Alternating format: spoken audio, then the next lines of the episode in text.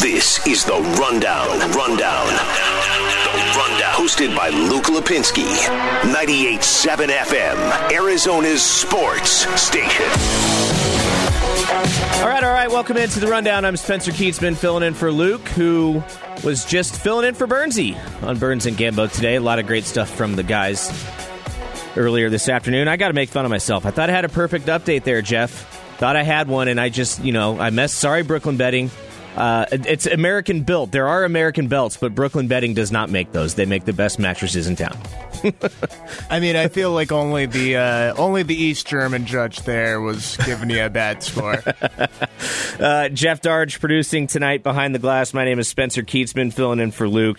A lot of stuff to get into tonight, and this is a big week for me.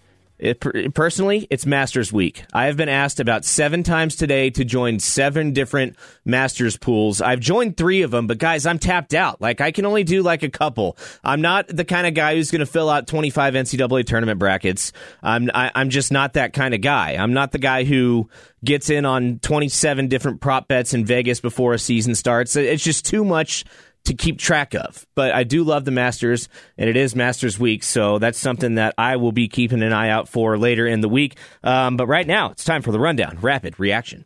The rundown, rapid reaction. Rapid reaction. Reacting to today's top three trending sports stories.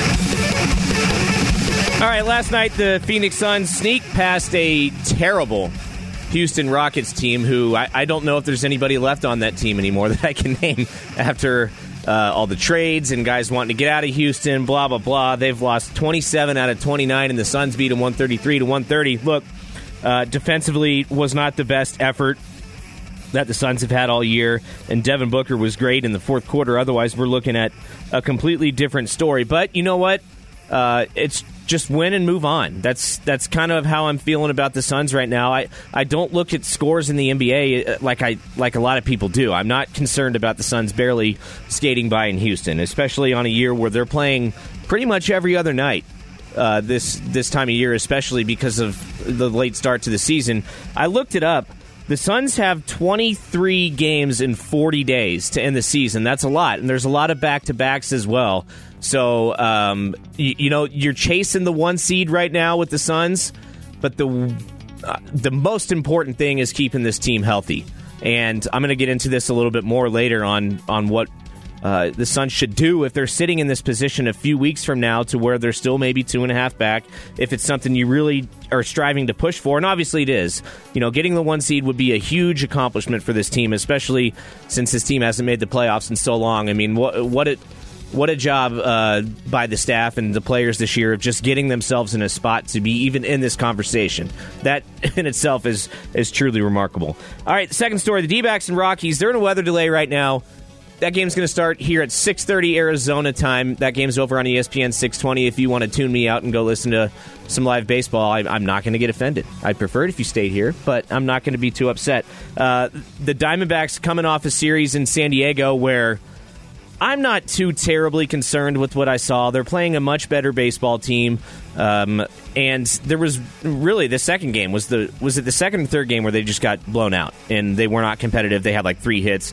That's the only effort that I was really concerned about. They were in every other game. They ended up winning the getaway Sunday game. So um, the Rockies are not good, and this is a team that their fans are very upset with their front office and the decisions they've made and um, it's the, the lineup that was with Colorado just two years ago, one of the most feared lineups in Major League Baseball, is not so much anymore. But it's still Coors Field. The ball still flies around out there. Maybe not so much tonight because of the rain, and I'm sure there's some humidity. But you're still at altitude. You never know what could happen. The Rockies could still be a dangerous team, and I'm looking at Luke Weaver tonight. Show me something, man. All right, last year, you're coming off the injury in a shortened season. I get it. Things did not go well for you, but it's go time. It's big boy time for Luke Weaver. Can you prove that you deserve to be in this rotation? Because we've he's got the talent. He showed signs of it in 2019 before he was hurt, and you can no longer use that injury anymore as an excuse for Luke Weaver. It is go time, buddy. Put on your big boy shoes. Let's go get six solid innings tonight you know, keep the ERA down and walk only a couple. That's that's what I want to see. I don't want to see another big walk outing from Luke Weaver like we saw in San Diego. All right, the third thing, Arizona State, the college basketball transfer portal. Um, Marcus Bagley announced today that he is declaring for the draft, but the transfer portal has hit ASU hard, and they've got some guys coming in as well. And this is just sort of the culture of of college basketball now. And um, I, I, I'm interested to see where the game goes from here because I find it so hard to fall in love with the team in college basketball anymore. The sport is clearly not what it used to be. If you're a middling program, a Power 5 program like ASU who struggles with getting fan attention, getting people to go to the games, getting their own students to go to the games, getting people to watch the games, one you got to win. I mean, that's sort of been proven in this town to get people to watch. You've you've got to win, and two, it's it's just very hard to fall in love with your team when you don't know who your guys are every year. You know, you can expect freshmen. Uh, there used to be a day where you would expect a freshman that comes in. Maybe he didn't play right away. Oh, he's it's fine. He's going to have another chance next year to play. That is not the case anymore. It is extremely hard to sort of get romantic about your team unless you've got a top tier coach in college basketball. That's the the only way it is. And I think that college basketball right now is is really struggling with an identity crisis. And to me, the game gets more and more unwatchable every year. I watched the title game last night. That was fun. Baylor looked good. Uh, I, I, knew they were good. I'm a Big 12 guy. I've seen a lot of them this year. And uh, those were two, clearly the two best teams in college basketball meeting in the national championship. A lot of people think that's bad for the game. I don't necessarily agree with that. I mean, if it's Duke every year, yeah, that probably is. But when you get Gonzaga and the Baylor as as your two best teams, that's good for college basketball. Those are two teams that are not there every year. Gonzaga is a perennial power, um, but they they have yet to win their national championship. They've they've lost in the two national title games they've played in. So um, I think stuff like that is is decent for the game. Having having those types of teams play in the in the title game, a lot of people would disagree. They want Carolina, Kansas, Duke, Kentucky, they want these same teams every year. There's got to be parity, but it, it's just really hard, even for these big name programs, for their fans to fall in love with their teams. And, and look, we've seen what the what the FBI and the scandals with the big name programs have had have had an impact. Kentucky didn't make the tournament this year. Louisville did not make the tournament this year. Um, who else missed it? Duke Duke didn't make it. Yeah, North Carolina was one and done. Right? They got bounced in the second round, I, I believe. So it, it's it's had a fallout effect, and right now, if you're a fan of a big name program, you've got the FBI creeping down you, and the NCAA with some of these sanctions. A lot of these programs are in some serious trouble. We've seen it down the road in Tucson. Um, they self-imposed a ban this year. A lot. I think you're going to see that with a lot of these programs who have been involved with this stuff do that. But a lot of things that have happened in college basketball the last few years have made it very, very difficult for the casual fan to to get an interest in. And I'm wondering right now where that's going to go. How are you going to get the casual ASU fan that maybe, you know, tunes into a few football games if they're good? How are you going to get those types of people to go down to Tempe and go to a game?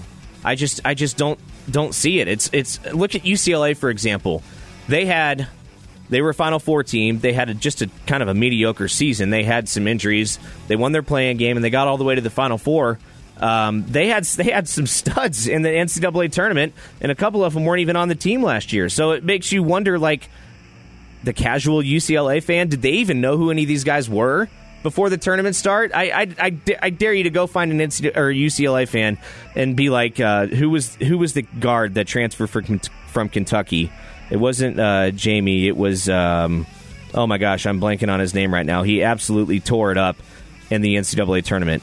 Um, but anyways, uh, uh, Johnny Juzang, that's his name.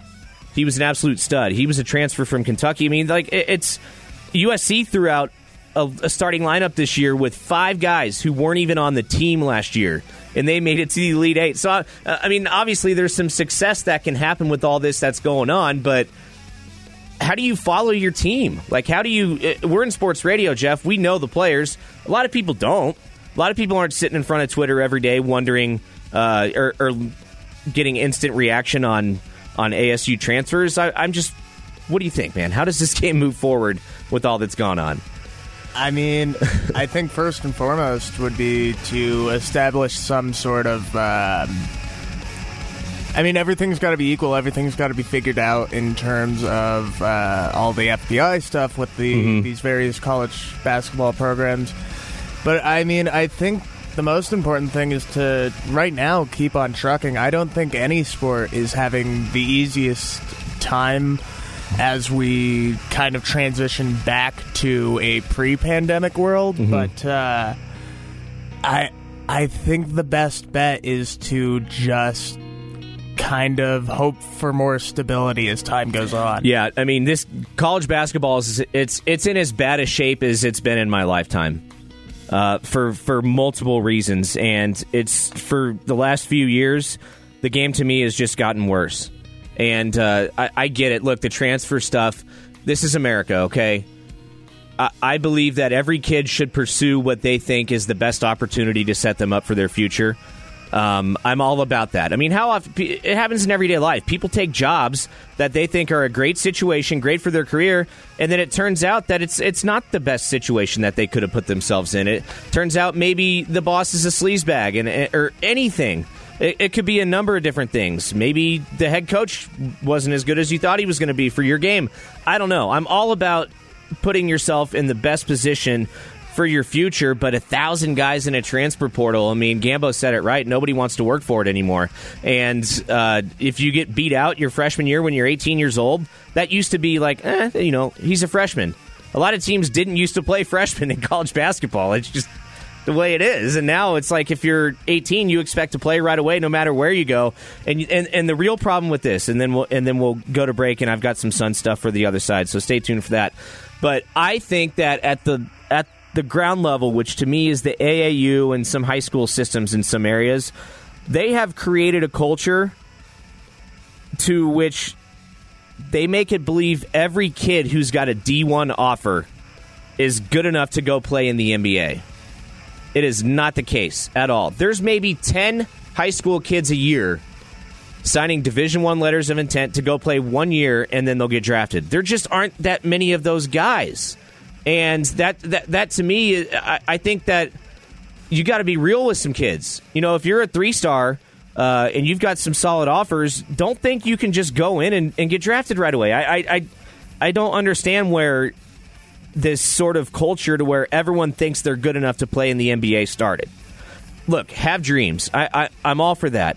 But it's just not realistic to think that you're going to go pro right away or play in the NBA. You know how hard it is to play in the NBA? You know how little people get that opportunity to even get drafted, to even sign a G League deal, to even uh, play overseas? It's just, it's very small percentage of these kids, and I don't think they look at that. I sound like an old man now, like the get off my my lawn type of guy. I'm not crushing on your dreams, guys. I'm just saying, so at some point we got to be a, a little more realistic. Not everybody's an NBA player. And the game has to be about the game being played. Right. Not every player can go in there Not the looking into the future. Right. That's that's that's another issue as well because you get some kids going to school thinking it's a stepping stone. They can come in for two months, go to school for one semester, play in 15 games, either get hurt or s- something weird happens. A lot, notice how a lot of these one and done guys get hurt. it's because their team stink and they're just going to go prepare for the draft. It, it's there's a lot of weird things that's going on with college basketball that I, I really don't like. So I'll get off that soapbox for a little bit. And coming up next, the Phoenix Suns. Two and a half games back of the one seed, and they've got a big one tomorrow night against the Jazz and a big one Thursday night against the Clippers as well. We'll dive into that next. I'm Spencer Kietzman on the Rundown on 98.7 FM, Arizona Sports Station.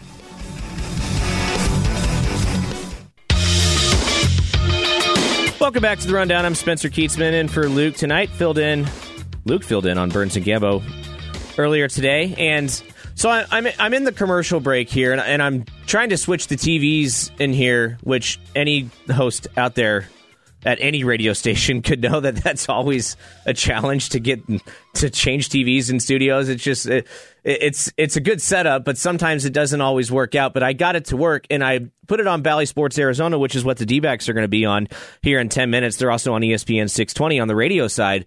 Um, And uh, the, since the switch to Bally Sports, uh, a lot of people I've seen on Twitter that they just ha- they don't like it. They don't like the look of it. Whatever. I think it's fine. It's the same talent. It's the same. Use. General. It's the same broadcast. It just looks a little different to the fan. I mean, that obviously there's some money stuff behind the scenes and and what happened with Fox Sports Arizona and how it was purchased and all that. But to the casual fan, it, it looks very similar. Except one thing drives me crazy the B in Bally Sports looks like the Budweiser logo.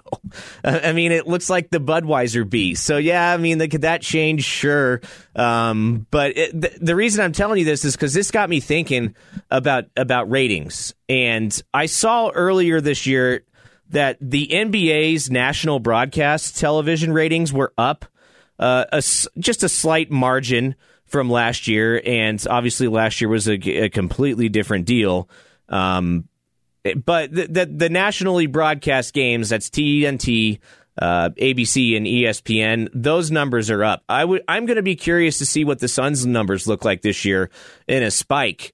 Um, but I'm wondering with like the switch over from Fox Sports Arizona to Bally if we're still going to get an accurate reading on on just how many people locally are watching this game. And the only reason I'm I'm curious about that is because generally a winning team that's in contention for the one seed of the NBA, you're going to see a spike in ratings in any market when the team is that good.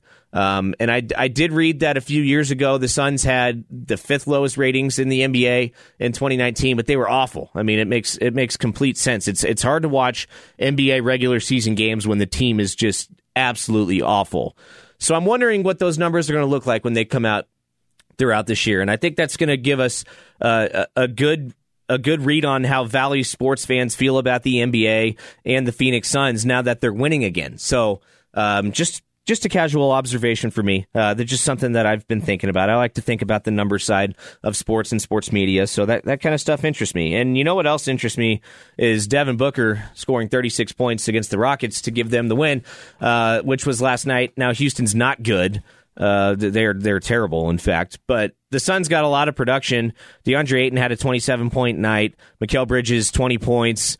Um, Chris Paul had had 19 and 35 minutes. I mean, so that that's they've been playing well and things are clicking. So I'm looking at the next six weeks for the Phoenix Suns. Uh, May 16th is their last game. They play San Antonio twice to end the season, and those could be that could also be a playoff matchup if you think about it. The, Spurs are a few spots out right now, but uh, there's a chance that if the Spurs catch fire, that the Suns could literally play them like nine straight times. it, it, could be possible. So um, I'm looking at the next six weeks right now, where everyone's all hype on the chase for the one seed. Look, I get it; it's very exciting. Um, it's it's a spot the Suns haven't been in in a long time. So I'm all about it. Let's go get that one seed, but I don't think it's the biggest thing on the planet. I think the most important thing is obviously keeping everybody healthy and cuz you know, we've seen it before, one late season injury to a key player and the whole thing could just get derailed and the, and then the Suns have no chance of making a deep playoff run. And we all know who those guys are that are irreplaceable. The Suns have probably I would say four guys in their starting lineup that are irreplaceable, and then one one bench player who's pretty good in Cam Johnson. So they've got some guys that they definitely need uh, to stay healthy. And I'm I'm I'm wondering how do you let's say two let's say three weeks from now they're in the same spot. They're still trailing Utah by two and a half games, and you've got 23 games in 40 days. That's that's that's a lot. Um, so I'm wondering, do you take a different approach? Or let's say you don't do well on this homestand coming up. Uh, the Suns have six of their next seven at home, and they've got some bad teams they're playing. I mean, they're they're playing the Rockets again. Uh, they're playing Miami's okay, I guess. Sacramento's bad. Um, they, they, yeah, they've got they've got some bad teams that they're playing coming up, and and the Washington's terrible. they they've got they got Washington next week let's say things don't go well and you find yourself a few games back and you're not as in good a shape three weeks from now as you as you were uh, to, today. And the, again, this is completely new, familiar territory with the Suns. Do you kind of shut your guys down a little bit and just accept the fact that maybe you're a two seed, maybe you're a three seed? I again, this is new territory for me in my professional radio career here in Arizona. The Suns have not been in this spot. the Suns haven't been in this spot since I was 21 years old. All right. So this is uh, how do you what do you do? Do you go about this differently? Do you maybe limit Booker and Ayton's minutes? Do you maybe limit Chris Paul's minutes? I don't know. How how do you handle this going forward? I mean, it I just depends, obviously. I, I think the main thing that it depends on is what i what are the quality of the wins that the Suns are getting later on in the season. Because while while I'm glad that most of these heart attack games have ended up with the Suns winning, I'm Mm-hmm. Very true. starting to get a little worried with how many heart attack games we've had. I mean, I I'm usually here uh, on the board for Suns games, Mm-hmm. and it feels like every night when we're at halftime, and it looks like ah, we're just going to coast for the next 24 minutes. It feels like that's the team's mentality sometimes as well. Like the next 24 minutes are going to be easy, and then six minutes into the third quarter, suddenly it's a game again. Right. And maybe that's just the type of team they are. They don't they don't really blow anybody out. They haven't really. I mean, they Friday night they beat Oklahoma City pretty badly, but that Thunder team is not good either. Um, but before that, you know, the Bulls game they win by 5. The Hawks game they win by 7. Um, the Hornets game they win by 4. The Raptors game they win by 4. They lost to the Magic. Um, yeah, you, you know, they, they they play close games. That's just that's just this team. That's what they do. and you know the poll question on Burns and Gambo today was interesting. Do they play down to the level of their opponent? They might. I don't know. I don't care. They're winning games. They're 35 and 14. Right? That sounds right. That's about right. Yeah, 30, 35 and 14 or 34 and 15. I can't remember which one. But they're they're really good and they keep winning basketball games. I don't care how they're doing it. And the the mindset it's it's amazing how much the mindset of Suns fans has switched from the beginning of this season to now. At the beginning of the season, you're like, "Oh, wouldn't it be great just to win the playoffs or make it into the playoffs?" And I'm like, "Yeah, you know, to me that's not that big of a deal. There's 30 teams in this league, 16 of them make the playoffs. All right, so half the teams making the playoffs to me." That that that doesn't that's not really an accomplishment. I guess when you haven't done it in 10 years, it is. Sure. But for most teams in the league, making the playoffs is, is not that big of a deal. You haven't won anything. You don't really get crowned for winning divisions in basketball. It's just not really a thing. Um, so you haven't really accomplished anything. My thing now is is like if the Suns get bounced in the first round, that's a that's a disappointment. That's just not that's not what you have in mind. It's amazing how much the mindset can change when your team is winning games and winning a lot of them. So all right, coming up, the Diamondbacks are getting ready for first pitch in Colorado. This is not necessarily a big series because it's only the second one of the year, but you'd like to see the D maybe go win two out of three against the Colorado team, who I don't think is is very good. So we'll talk about that next. I'm Spencer Kietzman on the Rundown, 98.7 FM, Arizona Sports Station. The Rundown with Luke Lapinski, 98.7 FM, Arizona's sports station. D backs and Rockies just underway. I'm Spencer Kietzman filling in for Luke tonight on the Rundown. No score, top of the first inning. Marquez has sat down the first two guys in the D backs lineup. Christian Walker just broke his bat going to get some new wood. I always like saying that. It's kind of funny. Love a good broken bat base hit, except it was a foul ball, so that does not apply. Uh, D backs and Rockies over on ESPN 620 if you want to check that out as well. Um, I just wanted to give my thoughts here on what I've seen so far from the Diamondbacks in the first four games. It's not alarming to go one and three, but the thing that is alarming to me was was one the third game, uh, the Saturday night game. They did not put up much of a fight. I think they had like three hits, got beat seven nothing. You hate seeing seeing stuff like that. And look, the Rockies are really, or not the Rockies, the Padres are really good. And I've got a hot take just to start it off. Before I get into the bad news, here's my here's my wishful thinking hot take about the Diamondbacks. All right, they play the they play the Dodgers and the Padres a total of 40 times this year. It's either 39 or 40 because it's like it, it's an odd. You, normally you play each division game 19 times, but I think there's one that you play an extra. I, I'd have to look that up. It's either 39 or 40. It does not matter. Here's my hot take: the Diamondbacks win half those games against the Padres and Dodgers.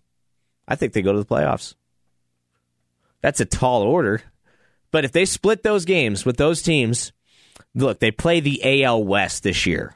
Uh, that, that's their one of their American League cross divisions. That that that division's not good. I think there's literally one good team in that, and that's the Astros. So it's it's doable. And outside of the National League West, outside of the Braves, um, maybe the Mets, I don't think a lot of teams in the National League are incredibly scary.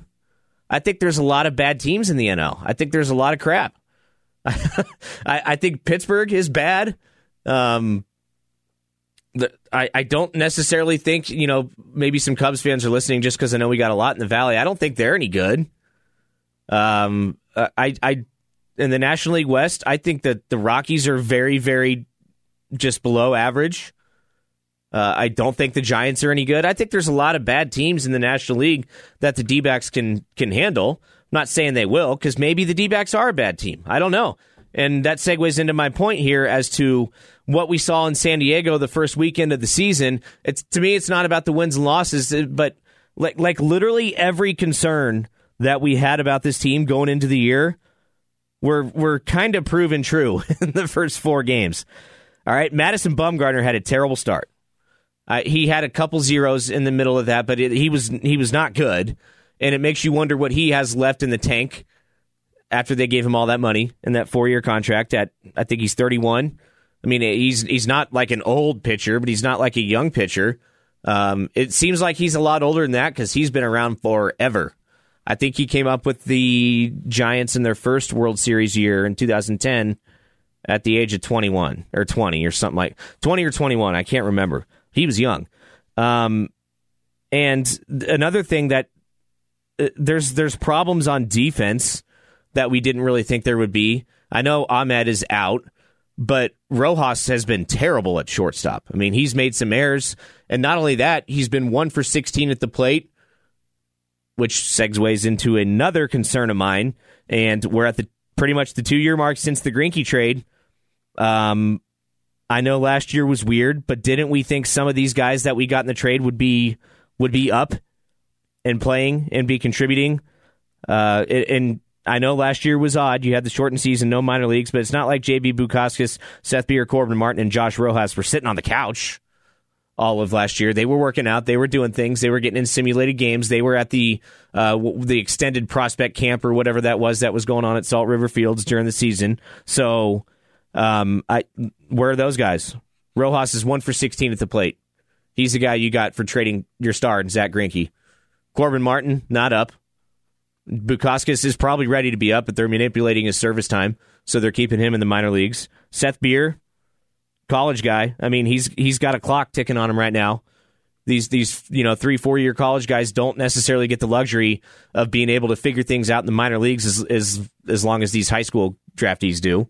So um, you just wondering where the return is on that. We're getting up on year two. If halfway through the year we're not seeing any return on these guys, you would probably have to say it's a failed trade. And then you start asking questions about the front office, the staff, blah, blah, blah, all that. Um, the bullpen has been spotty. We questioned the bullpen going in the year. They were not good in San Diego. And this this one to me is the main thing. And that is that it's so far it's been proven that Ketel Marte is the only everyday guy in this lineup who can really hit. And that that's an issue. The Dodgers have like 7 of those guys. The Padres have like 6 of those guys.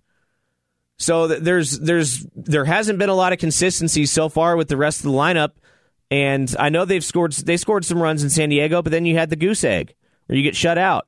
Um, I just I'm wondering about the consistency of everybody in this lineup, and Marte is the only guy who's shown you so far that he can hit every day. The d don't have another guy who's shown you that they can hit every day. So uh, there's a lot of concerns about this team, and these were all the concerns I had going into the season. And in just four games, a lot of them have been proven true. All right, Luke Weaver's on the mound tonight. What do you got, big guy? It's time to go. You had a good season before you got hurt in 2019, and then since then just hasn't been the same. Can't use the injury as an excuse anymore. He's fully healthy, ready to go. It's big boy time, man. You got to prove yourself to be in this rotation. Zac Gallen's going to get healthy. He's proven himself. He's the ace on this team. When he comes back, somebody's out. And and what's and the kid Taylor Widener, he he pitched pretty good on Sunday. So there's some there's some spots up for grabs on this team, and I don't necessarily think that's that's a great thing. I think that most of the best teams in baseball right now have everything pretty much established, and the Diamondbacks don't have all the answers that you would like them to have right now. So it's big boy time. It's time to win some games. It's time to make it happen. Otherwise, this staff, this front office, I mean, it's possible. Nobody's safe in this field, in this line of work. Nobody's safe. So we'll keep you updated on the Diamondbacks throughout the night. All right, coming up on the other side, I want to get a little bit more into. We talked about it to start the show. Um, ASU has had some guys transfer and some guys transfer in. There's a thousand kids in the college basketball portal, and since we just had our national championship game last night, where Baylor beat Gonzaga by 16, I thought it would be a good idea to just to talk about the future of college basketball and maybe some things we can do to make this game better moving forward. I'm Spencer Kietzman on the Rundown, 98.7 FM, Arizona Sports Station. All right, welcome back to the rundown. Our update music is our intro bed here. Uh, you scared me, Jeff. I was like, wait, we don't ever have a 645 update. I, I kind of got worried there. Scared maybe myself. we're yeah, maybe we're just changing things here on the rundown, and we're going to start doing updates every 15 minutes. All right, so here's your update. No score, bottom of the first inning in Denver uh, with the D-backs and Rockies. Luke Weaver on the mound. There's two outs, and there's a runner on first. The latest is brought to you by me. I am Spencer Kietzman on the rundown, in for Luke Lapinski tonight. I just read online a website called verbalcommitments.com. It's sort of like the, um, I guess, the pro football talk of of NCAA. It pretty much tracks every like transaction type thing. Uh, anyways, it says that there are 1,200 players currently in the transfer portal. This was three days ago which is, uh, uh, I mean, an insane record amount. At this time last year, I think we had, yeah, it says 600. And this is ridiculous. Uh, there's like six teams who have seven guys in the portal. St. John's has seven. Penn State has seven. DePaul has seven. Uh, Memphis, Michigan State, North Carolina, Creighton, Florida, Texas Tech, Illinois, Iowa, West Virginia, and Georgetown have five. and some of them were key contributors to their teams. Uh, I mean, this is just absolutely insane. I, I'll say this to start this off. I think the NCAA screwed up the rule. Now, what they did because of COVID and because of, of last year, they granted everybody an extra year of eligibility for all spring sports, which college basketball fits in that category of winter spring sport because their season was cut short, obviously, in 2020. Where they screwed up here is they they're allowing you to go wherever you want. If you have that extra year of eligibility, you don't have to stay at your current school. You can go play anywhere. I I don't like that rule. I never really have. Um, and I know there's that fifth year graduate rule that's always been in effect. A few guys have gotten a fifth year player, a guy that already has his degree. Um, I, I don't like that either. But this is I, I think how they should have done this was saying, all right, fine, you want an extra year of eligibility because of COVID. If that's the, the rule you want to use, great. You got to stay at the school you're at. That would have saved, I think, uh, maybe a couple hundred of these kids in the transfer portal because uh, there, there's a lot of names in this transfer portal that are literally like fifth year senior guys that aren't getting drafted. They're not going to the NBA, but yet they're still good and they can go contribute at another program, maybe a bigger, high profile name program. Uh, so that's that's that. I think they screwed the rule up. And I think that if if they knew that 1,200 kids were going to be in the transfer portal, Mark Emmert and the NCAA um, would not have passed this rule. So um, it, it's just getting out of control. And I think uh, the, the culture of college basketball is changing. And it, it really makes me question how much I like this game anymore. I love I've loved college basketball my whole life. But what one of the things I like about it is it's not the NBA. Um, guys had been in the past they had been committed to their schools. They wanted to play at the school they went at. There seemed to be more passion of it back in the day. Now it just seems like everybody feels like they can play in the NBA, and it's just a stepping stone to get to where you want to be, which is the NBA. Look, there's there's like ten guys out of every high school recruiting class every year that are maybe one and done players. There's just not that many of them. There's hundreds and hundred thousands of kids who go play college basketball every year. 10 of them might have a chance of going one and done. And then let's say between all the international players drafted in the NBA and all that, and now you've got guys who are skipping college and are going to play overseas and blah. Let's say that maybe half the guys in the NBA draft, more than half, we'll give them more than half, are college basketball players. So that's like that's like 40 players drafted every year out of thousands. It's just it, it's I think that we're we're creating a culture at the high school and the AAU level and all this competitive basketball level that everybody can play in the NBA. And look, I'm not about shutting a kid's dreams down and saying, "Oh, well, you got no chance. You might as well just quit." No, go play college basketball, get your education, and if you're good enough, you got a chance. But not everybody is going to have that chance. And then when kids show up on campus, when they show up in Tempe and the team's losing, things are not going well, they're not playing, maybe they don't like Bobby Hurley. It's just an easy out. Oh, I can go somewhere else. No big deal. No worries. Uh, uh it's I don't like it and I'm I'm all for kids putting themselves in the best position they can be in to succeed for their future, but a lot of times success is is learning from failures. Maybe you stick it out at this school another year. Maybe some other kids leave. Maybe some kids get hurt, and then you get your chance. It's it's like what Gambo said earlier today. These kids don't want to work to beat anybody out anymore.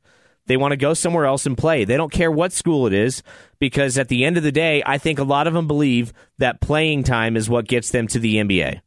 The more minutes on the floor, the more points you score, the more assists you have, the more rebounds, more blocks, all that stuff. That could be true.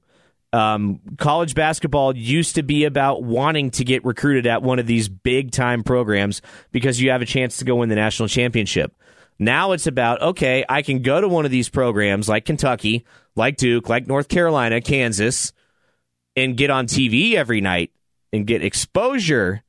And if I only play 12 minutes a game, it doesn't matter. If I have a productive 12 minutes at one of those programs, I'll, I'll be fine. I can. I'm still getting looked at because I was one of the most recruited guys in the country in high school. I was watching this Last Chance U on Netflix. Jeff, have you seen that? Have you seen the basketball one with the East LA Community College basketball one yet? No. It's. Uh, I mean, you talk about a, a bunch of kids who have. Uh, they've had most of them pretty tough upbringings, tough lives. Were not great in school. A lot of them had D1 offers. They were not academically eligible. But you talk about a bunch of kids who have a false sense of reality, and they all think they they're at a community college, and they all think that they're going to the NBA. Like they all think. I mean, I I don't I don't know if I understand that. I mean, I'm thinking, it, but I was never the type of athlete to ever be put in that spot. But I'm probably if I'm in that position, I'm thinking I'm at a community college. I need to play well just to go get a four year education for free somewhere. You know, forget the NBA. If you're at a JUCO, you're probably not going to the NBA. uh, so, and same with the football one. I would watch that, and everyone there thinks that they're in the NFL. They think they're good enough. Maybe one guy from a legit junior college college football program will get drafted. That's just the the hard, harsh reality of the way it is. So I'm I'm wondering where this all this all started. They're, they're, all these kids, I think, because they see how glamorous the life is of the NBA they, they all think that they can do that just because they can hoop a little bit. The NBA is full of guys who were standout, five star athletes in high school, great athletes in college, and they're role players in the league. And there's nothing wrong with being a role player in the league. Anybody would sign up for that.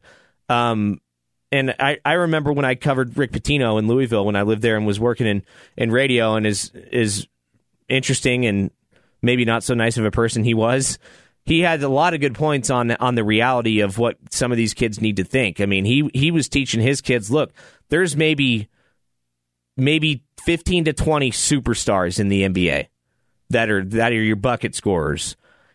If you can figure out a way to go be a role player in the league, you'll make a lot of money and you'll play for a good amount of time. And it's hard to get 18-year-olds to to maybe want to believe that they're just a role player somewhere, if you know what I mean. Everyone wants to be the star. Not everyone's going to be a star. I just think that we're putting some. I think that the NBA has trickled down into college basketball with the transfer portal uh, dilemma that we're seeing right now. I just think that it's a trickle down effect and that the culture has changed. And I'm telling you what, guys, college basketball is very, very close to becoming less and less watchable. I mean, nobody, even fans of, of like really good teams, they don't really know who their players are until the tournament. A lot of uh, it's it's just the way it is. You don't really know your players until the tournament. How many UCLA fans knew who their guys were? They were an 11 seed. They made a Final Four run. It's not like UCLA was dominating throughout the regular season in the Pac-12. They barely made the tournament. They had to have a play-in game. So um, it, it's it's becoming harder and harder to fall in love with your team and your players because they could bounce in a year and they're gone. Then you got a new batch of kids coming in. It's it's I'm telling you guys, it's it, they're they're dangerously close to becoming unwatchable. It, the sport's getting worse. I, and I, do, I don't like this because I love college basketball. I love what college basketball used to be. I I tend to wonder how much uh, entities like uh, the AAU have to do with these, because I I mean we've all heard uh, a million complaints about programs like AAU, but I think one of the biggest ones is that suddenly everything feels like the NBA's farm program. You you know you go play your your under eighteen ball playing for an organization that's telling you we're going to make you the best that you can be. I, I played Little League growing up, and what they told me was, you're going to have a fun time when we stick you in right field. yeah, I mean, I can relate to that, I guess. I was a second baseman, though. I, I was okay defensively. I couldn't hit. I was small. I wasn't very fast. Eventually, uh, golf was my sport, and I was good. Put, I'm, I am good at it. So yeah. Eventually, they put me in the uh, the infield because they realized as kids got better at hitting, maybe putting one of the most heavy set players on the field in the outfield is not, not best our idea. best idea. No, but with the AAU thing in in high school, you're right. Most of these kids are the best players on their teams until they get to college and they realize they're not the best player anymore. They're not going to be the bucket getter, the hooper you know, they're not going to be the guy going out and getting 30 points a night. That's uh, and that's got to be hard for some of these kids in this in this I'm telling you this generation Z that we've got coming up right now with how a lot of these kids think and how a lot of it's it's going to be a problem. and they're used to being the best player on their team and when you get to school you're not. When you get to college you're not. Alex, you got to prove that you are. Alex Caruso has a really good quote about his time in the G League and he kind of touches up on that where he says most of the guys in the G League expect to be called in to be the CEO. Mm-hmm. You got to play in the G League being willing to mop the floors because that's what most NBA teams are looking for. They're not looking for their next team leader. No, those guys are already in the league. Yeah, those there. guys are already they there. Have those jobs. They're looking to the G League for role players. You're 100 percent right. So we'll talk about this more a little bit later. Uh, coming up next on in the second hour of the rundown. We'll give you an update on the Diamondbacks and Rockies right now and give you the rundown reload, all the top stories in the world of sports that you need to know about this evening. I'm Spencer Kietzman, filling in for Luke on 98.7 FM, Arizona Sports Station. Arizona's sports station. The Rundown Reload. Rundown Reload.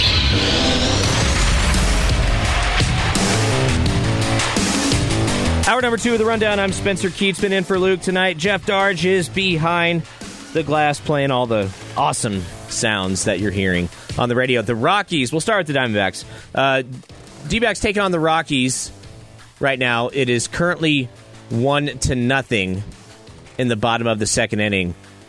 Wait, is there a sounder for this? Am I supposed to point at you, Jeff? no, okay. Because uh, sometimes I, am not the everyday host, so sometimes these segments have these little things we got to play. This is not one of them. All right, the Diamondbacks are down. It is now two to nothing. Rockies. Uh, who hit that home run? Nunez. Yep. Two to nothing. Rockies in the bottom of the second. Luke Weaver off to a shaky start already after having a very tough first start in San Diego where he did not pitch well. He walked some guys and gave up some runs and just a quick outing. And right now, not looking too good. 2 nothing Rockies, bottom of the second. We'll keep you updated on that one. That game can also be heard over on ESPN 620. Uh, the Phoenix Suns get by the Houston Rockets last night, 133 to 130, and they are two and a half games back in the Western Conference of the Utah Jazz for that number one spot. All right, Ludacris reference. That wasn't very cool. Um, but it's it's attainable. It's here. This is new territory for us Suns fans. Or it's not new, but it's it's territory that we haven't been in in quite a while. Where the Suns are chasing a number one seed. I think I was not even old enough to drink the last time this happened. I think I might have been 20. I was 20 in 2010. What Sun? What seed were the Suns that year? That was the last year they made the playoffs, right? I'd have to look that up. But yeah, I mean, Jeff, you definitely weren't old enough. How old were you in 2010? 2010, I was a freshman in high school, if I remember Oh my gosh. correctly. How old are you? I am 25. I had to yeah. think about that, and I'm a little disappointed in myself.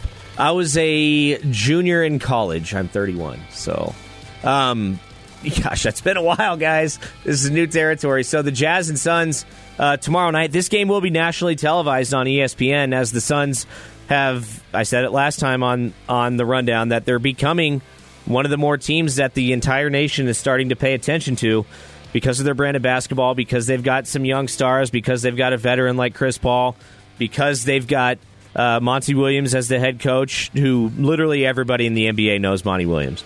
I mean, anybody associated with any team knows who that guy is and knows that he is a damn good basketball coach and has this team playing really well.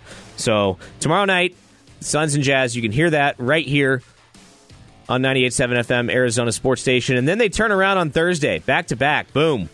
Got the, the Clippers in Los Angeles and then back home for five straight. So, quick little road trip to LA for one night, then back home for five straight. This is a key stretch for the Suns. I mean, you've got some bad teams coming in to play here in downtown Phoenix th- throughout the next week or so. You got to fatten up on Washington. You got to fatten up on the Heat. You got to fatten up on Sacramento. You got to fatten up on the Houston Rockets. I mean, these are just teams that you know we've played a lot of. You've seen them play a lot of close games with the past few weeks against some bad teams. Go beat their butts, man. Go fatten up on them. Get a lead in the fourth quarter and get Booker out of the game. That's what I'm talking about. Let's build a 20, 30 point lead and, and not have to worry about these guys having to play down the stretch. We haven't seen that this year. Hasn't been a lot of that. Um, ASU, Marcus Bagley, who was a freshman at Arizona State this year, I think he averaged maybe 10 points a game. Now, look, ASU didn't play a lot of games. They were hit by COVID pretty much harder than any any college basketball team. I think there was a stretch in January where they went three weeks without playing a game.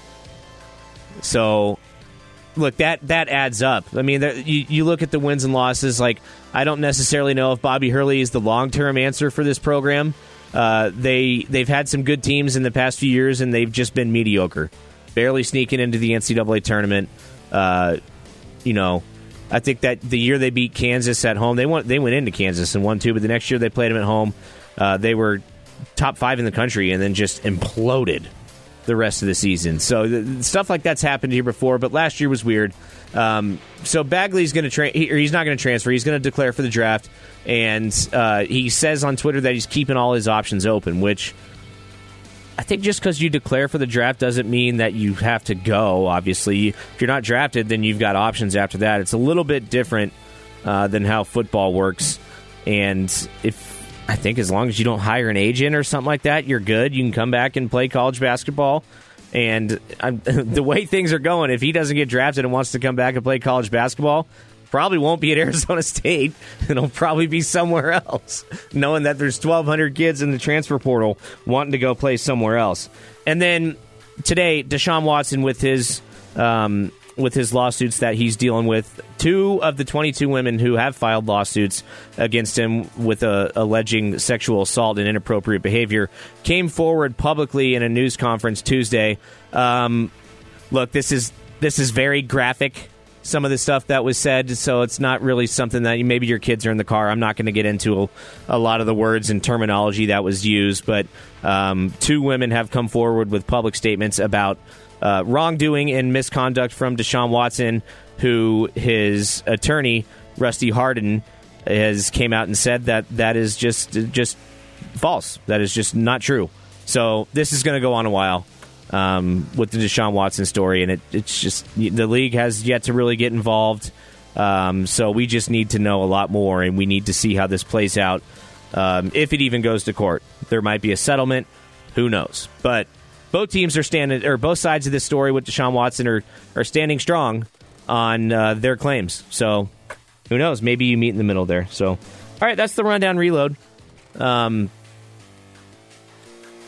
yeah, so the Diamondbacks right now, it's they got Luke Weaver was able to get out of the winning. Just a quick update: it's two to nothing. Arizona or Colorado right now in the top of the third. Uh, Luke Weaver is batting right now, and he just struck out. That's a pitcher. That's what they do. Uh, so two to nothing. You want to listen to that? It's over on ESPN 620. Earlier today on Burns and Gambo, they had Torey Lovullo on, and I, I listened through this, and a lot of it isn't really time consuming on the game tonight, but he sort of gives you an insight on where the team sits right now after their one and three start. And uh, we'll just play a quick little little couple minute snippet of Torey Lovullo on Burns and Gambo today, who talks about he starts out talking about Taylor Widener and his great pitching performance on Sunday against the Padres when you trade Brandon Drury, you don't really know the name or you don't really know the connection to who's coming on board. And a couple years later, you you see this wonderful outing by Taylor Widener, and uh, you, you understand how hard our front office works to make things like that happen for today and in the future. So totally agree with you in that. In that inning with Carson Third, no outs, you know, you get the first punch out, and then you keep thinking, well, if you can get one more, there's good spots here where the part of the lineup, place in the lineup where he can attack and do a good job and, and wiggle out of it. And behind him, we're constantly changing defenses and and um, and coverages uh, just to match what he was doing, and it was fun fun to watch. But he's got strikeout potential. He throws a fastball by hitters, quality hitters in the zone. And when you can do that, you got some great gifts. You know, I mean, you mentioned the defense, and last year at times the defense really failed you. Um, you know, Nick had a tough year defensively, so did a few other guys. I, I was real excited. I, you know, I love the defense. Perdomo, Perdomo made a terrific play on Myers in that bottom of the fourth, and then also I thought Pavin Smith just made a, a, hell of a play to Rob Campusano in the fifth. I mean, you know, to, to win a game like that, you know, a, a, close, you know, a close game, you need to get some great defense. I thought those were two outstanding defensive plays. I always like pointing them out. Yeah, you you you're nailing it, and like we talk about those little things, and I'm glad you're giving some time um, for me to talk about some of those defensive plays. You know, uh, the ball off the bat to Pavin, it was hit hard, it was slicing away from him uh, he did he did a great job of catching up to that baseball and took a great angle. And you got to remember, two years ago, this this was a first baseman, and um, player development did an incredible job of, of getting him some time out there. And then we've we've picked up on that. We've continued to watch him improve day by day. But we picked up the baseball in the middle of the diamond, Perdomo and Rojas. It was it was pretty fun for us to watch. And you know, when you, when when you talk about winning championships or when you talk about winning big baseball games, the pitching and the defense are very consistent. The hitting at times can be a little inconsistent. So when we can stand on that and we can have the type of defensive year that we're used to having it in, in this organization, we know we're in a good spot. Torey, I know it's early, but Carson Kelly has looked good so far this season. Are you seeing anything different, and, and what would it do for you guys if he's able to bounce back this year? Yeah, he's one of a couple guys that we felt like last year things may have gotten away from him approach wise and maybe a little bit of a swing fundamental that uh, needed to improve. So we talked to him about that um, last year. He accepted that coaching and he made some quality adjustments. You know, he was taking a swing where it was a little bit lengthy on the backside. Uh, the, the hips and the and the legs and the direction in which he was striding was very inconsistent. Um, so we feel like he's in a good spot. Things are very short and compact towards the ball. And you're right, he's hitting the ball extremely well. So we need Carson to, to be that offensive guy, not go out there and carry the workload from an offensive standpoint, but be one of eight in a lineup that is very consistent and very stubborn to the pitch that they're looking for. And Carson's in a great spot right now. Torey Lovullo joins us on 98.7 FM, Arizona Sports Station. Uh, now the concerns. Uh, you know, I've watched every single at bat from Eduardo Escobar this year, and, and I've got my concerns. Uh, five strikeouts, uh, does not have a hit, 11 at bats. Torey, I don't even think the at bats look good. I mean, I, th- I think he, he, not that he looks lost out there, but his approach to hitting does not seem to be what it was a few years ago. So give me your, your thoughts right now on Eduardo Escobar. Are you considering any changes at third base? And I know you played him at second too, but w- what do you see going forward with him? Well, you know, he's got a track record that indicates that he's going to be just fine. But no, we we we have to be smart and we have to um, you know sit down uh, as a staff and talk about the good and bad. Um, and we certainly want to do all that we can to help out, help Eduardo get going in the right direction. Typically, a slow starter. Um, if you go back to 19, I think he was three first first 30, something along those lines. Um, and we get that. Uh, the one thing that I do see is is very good bat speed, Um, you know, the stride direction, the swing fundamental is is pretty solid. So it's not really anything that we need to worry about from a fundamental standpoint. To me, it's going to be the pitches that he's swinging at. So that was our target through conversations with him. Uh, you know, to, to understand how the pitcher's working you, understand how the pitcher's setting you up, cut the plate in half or thirds, uh, whatever you've done in the past. Make sure that you're getting all your checkpoints down because you do have the bat speed and you are pretty good bat to ball. It's just a matter of swinging at strikes. And look, it doesn't change when you're a little little leaguer. You know, you hear your parents in the stands telling you swing at strikes, and you hear the pitcher's mom saying throw strikes. It's about getting strikes, attacking strikes, and doing what you do best. All right, that's part of Torey Lovullo earlier today on Burns and Gambo. Might play um, the second half of that later on in the show. Right now, the Diamondbacks and Rockies currently in the bottom of the third. Uh, Luke Weaver is on the mound right now facing Trevor Story of Colorado. It is two to nothing Rockies in the bottom of the third. We'll keep you updated on that as the show moves along. We'll be right back with more on the rundown. I'm Spencer Kietzman on 98.7 FM, Arizona Sports Station. This is The Rundown, hosted by Luke Lapinski, 98.7 FM, Arizona's sports station. The Chainsmokers bringing us back into the rundown. I'm Spencer Kietzman on 98.7 FM, Arizona Sports Station. Hope everyone out there is having a great Tuesday night on April 6th. I saw yesterday, and I'm surprised I haven't brought this up yet because I know just we, we probably have listeners out there who are just huge Jeopardy fans, right? Jeff, I mean, you, you got to be, especially when Aaron Rodgers is guest hosting for two straight weeks. Have you ever watched Jeopardy? Yeah, yeah, Okay. you know, it's uh you, you actually usually get a pretty good view of Jeopardy from where I'm sitting on those uh TVs in the main newsroom. Oh, so, you can see like out the window. Yeah, and those yeah. TVs that literally never change channels ever. Yeah, I, So, yeah, I think okay. that I've watched more TV silently through those very far away TVs Okay. uh, during this past year than I have in, in my own house. It's kind of funny when you go some places what what TVs get stuck on. Like how did they how did it get stuck on that channel and why hasn't it been changed in the last 4 months? you know what I'm talking about? Like if you go to a doctor's office, you're like, "Okay, who requested to put on that channel?" And then nobody changed it for like 4 months. It just stayed on there. So you're watching some crappy movie that uh, you know there's certain like VH1 they're notoriously known for playing terrible movies right? So let's say you get stuck on there. You're stuck watching a movie in the doctor's office that you don't want to watch. I don't know. I've always but anyways Aaron Rodgers has been hosting Jeopardy. Did you see how he got trolled by the contestant? No, Oh, no, this is great. So you know, in, in Jeopardy, you write down like your answers um, on the on, on the screen or whatever. Yeah, for and ins- Final Jeopardy. Yes, and and this guy instead of writing down the correct answer to the question, he wrote down whose decision was it to kick the field goal, because their playoff game when they lost to uh, Tampa, they kicked the field goal when they had like fourth and one, and they probably could have gone for it and ended up scoring and winning and winning the game. Instead, they lost. Um, and so Rodgers kind of thought that was funny and chuckled and laughed. He was like, "That's a good question." Yeah, but anyways, the guy was willing to suffer, apparently giving up the wrong answer uh, to just write down who decided to kick the field goal and and troll him a little bit. I thought, I thought that's pretty funny. So, I I uh, I have a huge amount of respect for anyone who's able to, in that moment with the music playing, just be able to say, "Well, I don't know the answers, so I might as well be funny with it." Because I know personally, they would go to me like, "Oh, Jeff, and you answered." Nothing. You left it completely blank. And how much did you bid? All your money. You were really confident. yeah.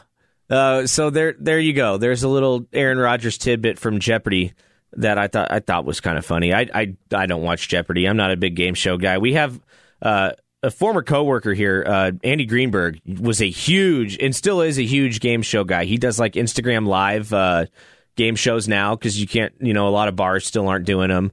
Um, although there are some that are, and but he's he basically does trivia on Instagram because you can do a poll.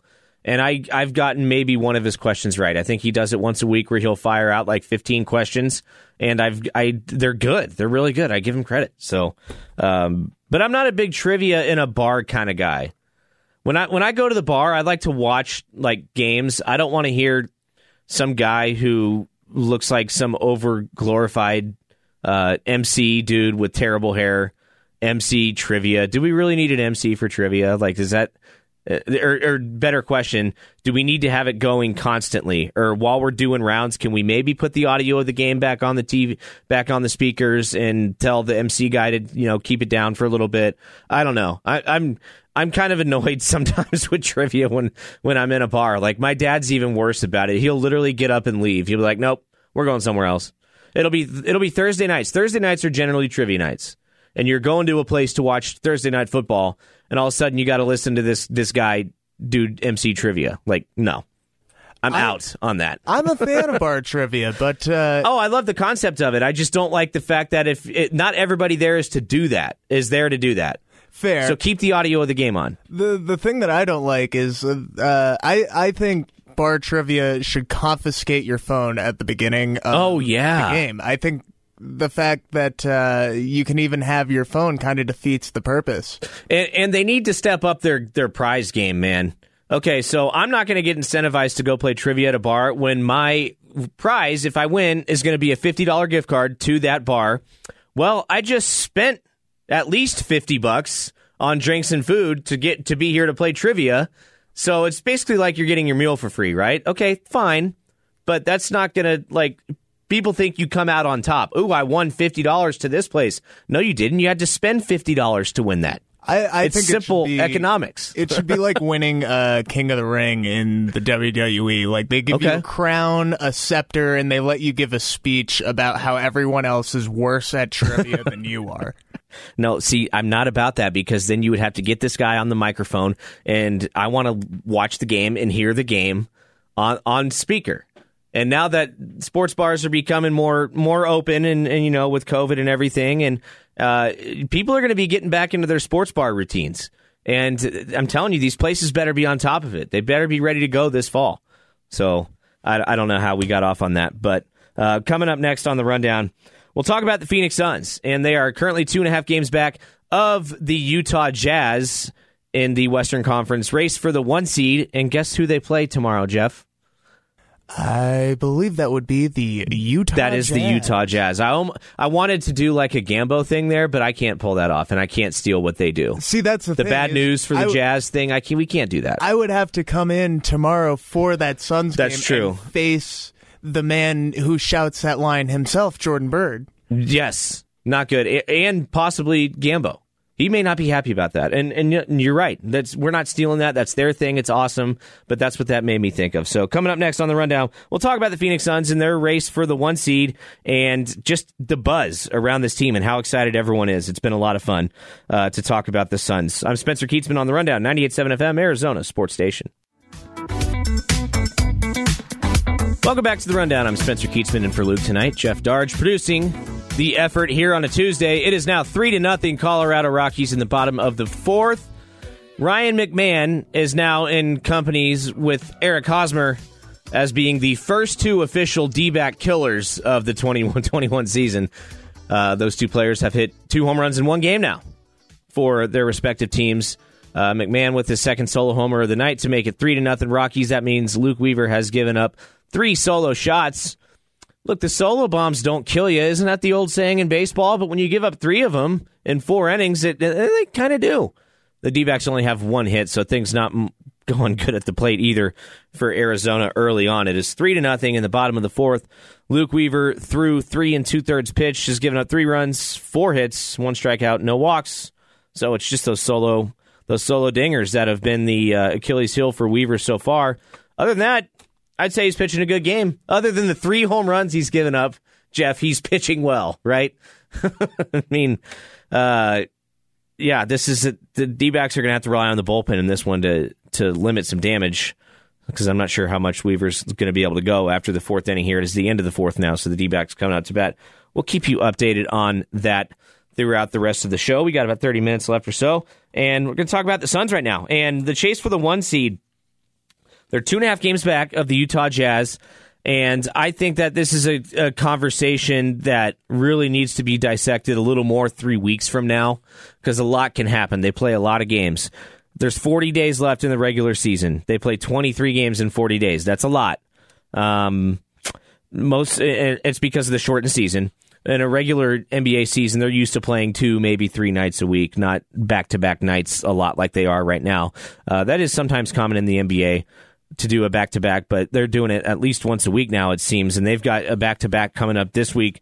They're uh, on tomorrow, starting tomorrow night. They take on the Jazz um, at home, and then they have the Clippers in Los Angeles before returning home for the next five games at home.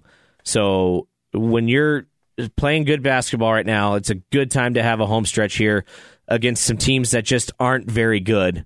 Uh, the, obviously, the Jazz and the Clippers are very, very good basketball teams. They're not going to look past that at all. You'd like to go win one of those games. I think that's that's good. I think that the Suns can go win six of their next seven, I think that's pretty good. I think you take that every time in the NBA. If you can win six out of your next seven, you'll obviously win the title. if you keep that trend up the entire year, it's not always the case. But I, I think with, with this schedule, with some bad teams coming in, you've got Washington coming in, you've got Sacramento coming in in the next week, you've got Houston, you've got the Heat who are okay. Um, you've got San Antonio who is okay. Uh, I, I just think that that this is the time to fatten up right now and keep this this trend going of winning close games. I don't care, just get it done, just win. So, and uh, this town is buzzing about the Suns for the first time in a long time. And um, I, I, am wondering though, like I, I, I know that there's a strong support for the Suns, especially with our station's listeners, but the casual fans are starting to to sort of come out, and that's kind of how it goes in this town when you have a winner. You know, you got people who maybe aren't from here that start picking up and watching Suns games. They start maybe considering wanting to go. I, I can't count how many people I've talked to that want to buy playoff tickets. I, am I'm, I'm right there with him. I would love to go to a Suns playoff game. I've been to a couple before. It was obviously a while ago, um, but you know, if we get this arena close to maybe, let's see, by the middle of May, I don't think we'll get to 50% capacity. I think that's a tough stretch. What are we at right now? Like 15? How 12 like 2000 people are allowed in the arena? Something sh- like that. I feel yeah. like I should know this. It hasn't been enough to really make an impact on TV.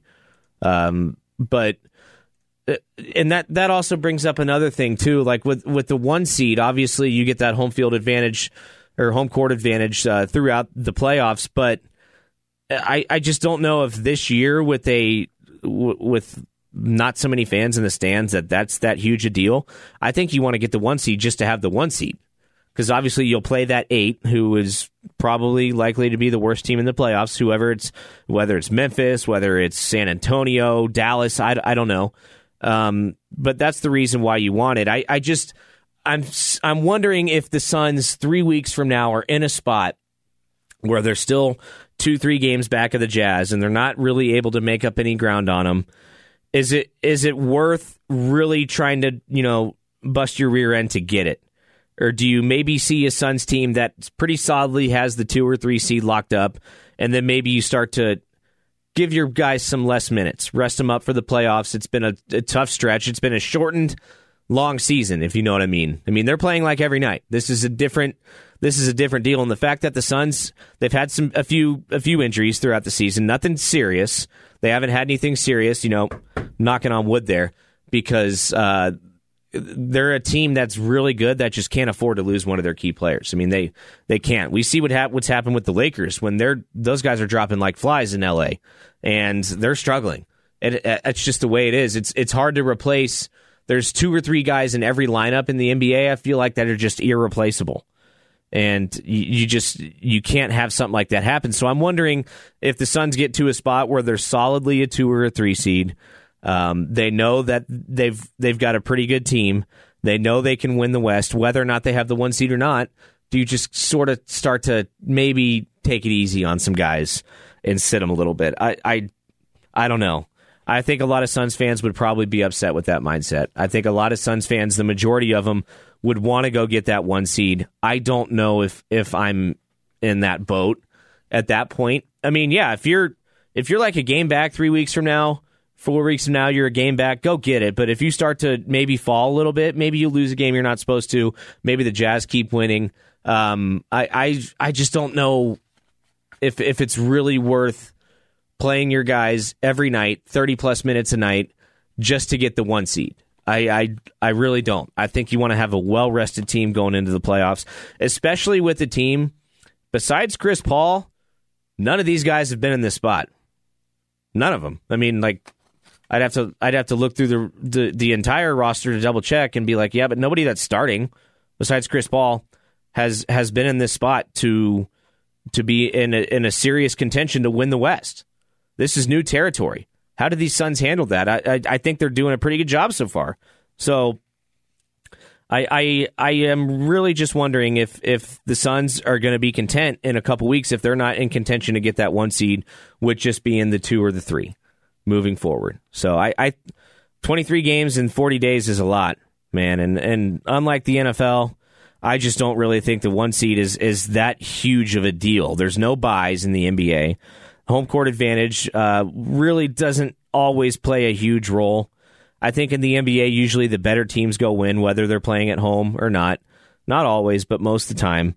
Uh, especially this year with with with limited fans, and uh, who knows how many fans we'll see in the arena for the playoffs. I hope we can get somewhere near fifty percent. That'd be kind of cool. Get six or seven thousand fans. That I mean, that makes a huge difference compared to two or three with, with, with crowd noise and everything. And and I know some teams have been pumping in crowd noise with their speakers and and whatnot. But I, I think that if the Suns can maybe get to where they can get close to having six thousand fans in the arena by the playoffs time, I, I or maybe by the, even the end of the playoffs, maybe by mid June. I mean, the NBA playoffs goes on forever, so a lot could happen in a few weeks from when the playoffs starts to maybe they're playing in a semifinal game. Maybe they're playing in the Western Conference Finals. You can get six or seven thousand people in that stands. I I don't know that it's going to happen. Um, I, I, think that there's a lot of politics and red tape um, that they would have to climb through to make that happen. And obviously, the league itself has sort of the NBA has been more like I, I guess liberal in a way to how they're handling crowds than other leagues have. Like you've got the Texas Rangers in Major League Baseball just fully opening up their stadium. That's not really happening in the NBA. Um, there's a few teams in Texas, or there's some teams in Texas that have come close to doing that, um, but I, I, just don't think it's going to happen. So I, I, I don't know.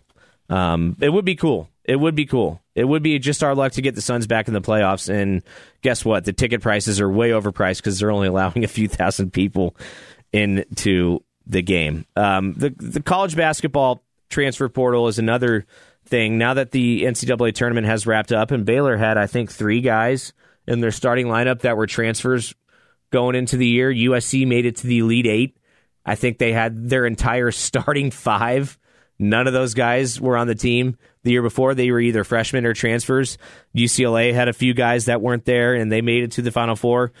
Um, it's crazy, and it's becoming very, very difficult for for fans to really fall in love with their teams. Um, I covered I covered Kentucky.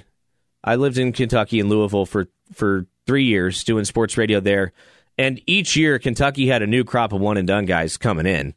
Um, and their fans, like it, it, even with their fans, as passionate as as they are about their college basketball, they still have trouble trying to find a way to fall in love with their players because they know they're going to be gone.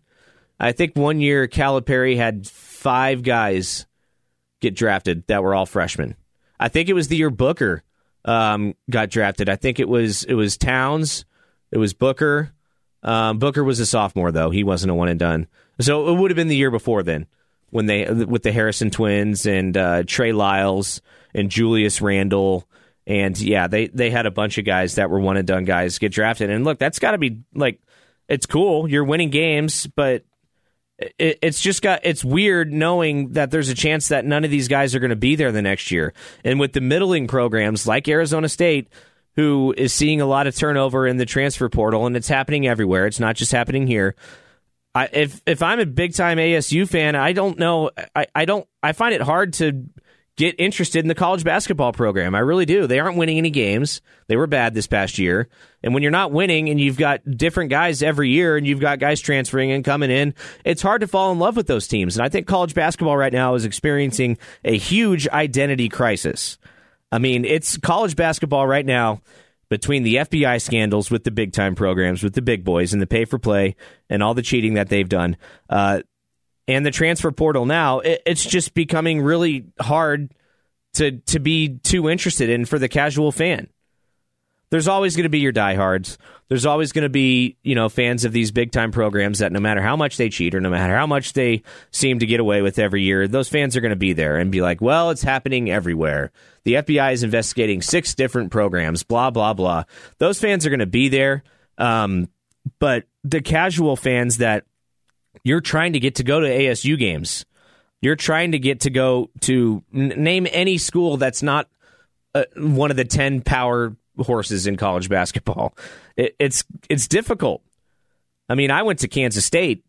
They've got like six guys transferring this year. I mean, it's it's just absolutely insane. The transfer portal bug is bitten everybody, and it's just become a culture in this game. And I I I don't know if I like it. I think college basketball is in is in tough shape right now. There's a huge identity crisis. They've got to figure it out because you cannot have this every year where you're going into the NCAA tournament and your fans don't know who your players are because they're they've only been there for a few months and there's new guys just getting plugged in every year. That's just what I think. Maybe I'm way way off on that, but I think college basketball is is very difficult to watch right now. All right, final segment of the rundown coming up. We'll get into some fun stuff and update you on the Diamondbacks and maybe get into some of their issues. It seems to me that every concern I had about the Diamondbacks going into this year has so far been proven true. As the D backs are on the board, there you go. RBI single by, I just looked up at the TV. I couldn't quite tell. Didn't see a last name. Let's get a jersey. Um, still not showing it. Okay, we'll we'll let you know who it was. It's three to one Rockies in the fifth inning. Uh, we'll tell you more on the other side of the break on the rundown on 98.7 FM, Arizona Sports Station. It's the rundown. 98.7 FM, Arizona's sports station. Final segment of the rundown here on 98.7 FM, Arizona Sports Station. I'm Spencer Kietzman in for Luke tonight, who was on Burns and Gambo earlier today. And update from Colorado: the D-backs now trail three to one. Uh, it's three to one in the bottom of the fifth, and starting pitcher Luke Weaver has been responsible for every single run scored in this game so far. That's right, the pitcher with an RBI knock in the top of the fifth for the D-backs. It is three to one. Arizona. And speaking of Luke Lapinski, I'm going to play just a few minutes uh, that you didn't hear from Torey Lovullo's interview earlier today. It's not time time sensitive to the game, and Luke is going to take it away for a few minutes here. Young guy like Josh Rojas, who had such a good spring training, and again, we're only four games into this season. I mean, do you do you have to say anything to him so he doesn't get too up in his own head after 16 at bats, or are you just confident he'll work his way out of it? Yeah, it's a good question. I, I'm more hands on, so yeah, I'm definitely going to have conversations with guys um, as I see them, you know, walking around, whether they are in a fog or whether they look like they're in a fog. I don't know, but I just feel like I want that open line of communication. Let them know that that we're behind them, and we know this game at times can be a little bit difficult. What I don't want them to do is make it more difficult by bogging themselves down with the negative self-talk, or maybe you know trying to do too much per at bat. Josh did an incredible job in spring training. He anchored shortstop. He became our backup shortstop, uh, and you know now he's finding himself leading off in the middle of major league games um, uh, to start a season. I'm sorry, and you know it might have been a little bit more um, uh, internally that he was taking on that. Uh, he felt like he had to do a little bit more, and that's just the contrary. We got to make sure these athletes go out there and are, be the best version of themselves, do exactly what they've done, and those will be my reminders to all those guys. All right, let's let's get the update injury wise. Uh, Joakim Soria on the 10 day IL. You bring up Matt Peacock. Uh, what can you tell us about Soria and the injury? Yeah, so we know that it's going to be uh, you know several days worth of uh, limited activity. Just let it heal. Um, you know, it's it's a serious serious enough injury where we know we're going to be missing him for at least 10 days. Uh, and it was something that just jumped up on him. He'd been nursing a little bit of discomfort there, but jumped up on him when he went to cover first base. And you know, I'm kicking myself because I felt like I could have taken him out of the game, but by that point, I think the damage had already been done. Um, and you know, we know that that he wants to be out here. I spoke with him this afternoon. He's he's a competitor. He's frustrated, but he's going to do all that he can to get back here as soon as he can. As far as the time limit, we don't know. Uh, I, I hate to put time limits on things because these athletes are amazing. They do an unbelievable job of taking care of their bodies and trusting the game plan. They get back sooner than later, more times than not. Uh, in, in his place, Matt Peacock will take um, take up uh, his role, not necessarily his role, but take up a spot in the bullpen. And we're super excited for him. It was a great moment to be able to tell him that he's a big leaguer for the first time and he's ready for this challenge. All right, you know, I, am trying to get that villa in Italy, so 3% will go a long way. Here's, uh, I want you to listen to what Ken Kendrick, the owner of the uh, Diamondbacks, said yesterday about your job status. If I were making a prediction, and I sometimes do, and try not to make too many, uh, because the more predictions you make, uh, the more likely you're going to be wrong on occasion. But uh, I would predict he'll be right back where he is uh, uh, in that dugout running the team next year. There you go. I appreciate that. So look, I need a new uh, an agent, right? That's that's three percent you're talking about right there. I love that. Three three percent. I mean, that. you Venmo, Venmo, or PayPal, or, or anything like that when it comes through. just put it right towards the villa in Italy.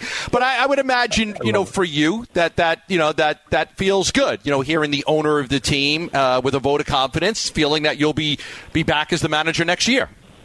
Yeah, certainly. Um, you know, first of all, I, I can't say enough about my relationship with this organization, and it starts from Ken on down through Derek, and then obviously with the people that I see just about every day. Um, you know, the leaders uh, inside of the baseball ops department. So I love being in Arizona. I love my time here, um, and I want to be here forever. I, I, I'm going to go on the record and say that. Uh, this is obviously a crazy game, and and and wins and losses matter. So I am not going to be distracted by things that I can't control. What I can't control are the relationships and the conversations that I have day by day, the way I run a baseball game, uh, and just engage in that, and that's giving me peace. And I, you know, what Ken said is obviously it means a lot to me. And uh, you know, he he is our owner, and I don't want to let him down. I want to do my part, do all that I can to help this organization move forward each and every. All right, so I understand a lot of jobs of reporters and the basic questions they have to ask, and they know that they're going to get the typical coach speak response in a way. But I want to know, like, not to call anybody out or anything, but did somebody really ask Ken Kendrick, the owner of the team, on a conference call four games into the season about Torey Lovullo's job status uh, uh, against the uh, the Padres? They went they they lost three out of four. I get that was that really a question, or I, I want to know how that somehow got brought up? Because that just seems kind of odd. I, I, I don't think I've heard anyone ask an owner about the, the manager's job security four games into a baseball season. That's just, I mean, if we're sitting here in two weeks and they're two and ten, maybe you start to ask those questions or, or think. Uh, coaches get fired in the middle of the season all the time. I, I I'm certainly not ignorant to that, but just wondering why somebody would, would ask that. I, mm, I am not sure I I fully understand that one, but there are some reasons for concerns, and I don't think any of them have to do with the manager Torey Lovullo. I think a lot of them are just some of the basic questions that we had going into the season. Madison Bumgarner didn't look great in his first start. Um, Ketel Marte is is the only guy in this lineup that has proven he can hit on a consistent basis. When you know the Dodgers and the Padres, they got like seven of these guys that that are incredible hitters that that just light it up and are consistent. The D backs don't really have that right now. I mean, Eduardo Escobar has been awful start the year. Josh Rojas, who's really only playing shortstop a significant amount of time because Nick Ahmed is hurt, um, he's been terrible at the plate. There, there's there's been some concerns, and so far, Marte is is by far and away the best hitter on this team, and it really isn't even close. And nobody else has been too, too consistent. So that's a concern. The bullpen's been bad.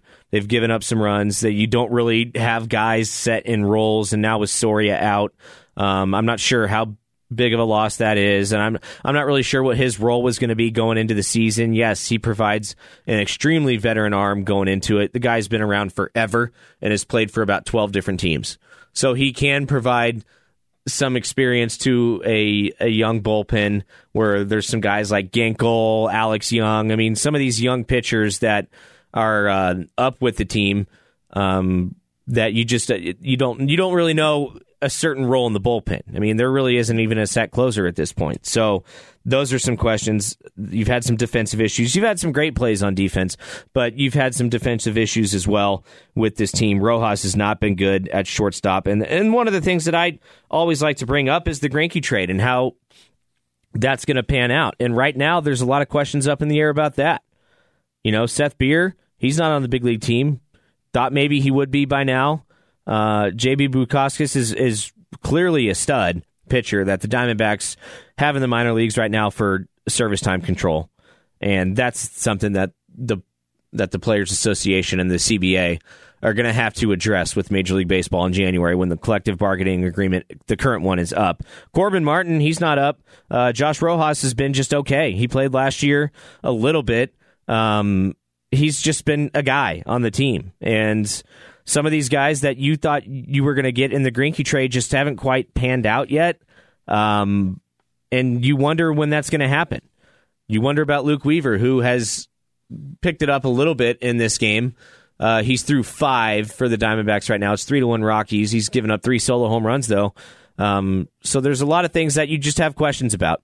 And so far, most of the things that I had questions about going into this season have sort of been proven true. So there's that. All right, that's about going to be it for us on the rundown here on 98.7 FM, Arizona Sports Station. I'm Spencer Kietzman. I've been filling in for Luke, who I think is back for a shortened version of the rundown tomorrow night. The Suns play at 7 o'clock. So you're going to have the Suns on the radio, and I think you're going to have 30 minutes of Luke Lapinski before that as well. So be sure to check that out. And if you missed anything from earlier today, any of the shows, go to go to your app store actually, whether it's Apple or Google, and download the Arizona Sports app. They'll get you caught up. You can listen to podcasts, read all the good stories, and all that fun stuff. All right, for Jeff Jarge producing the effort, I'm Spencer Kietzman saying good night on 98.7 FM, Arizona Sports Station.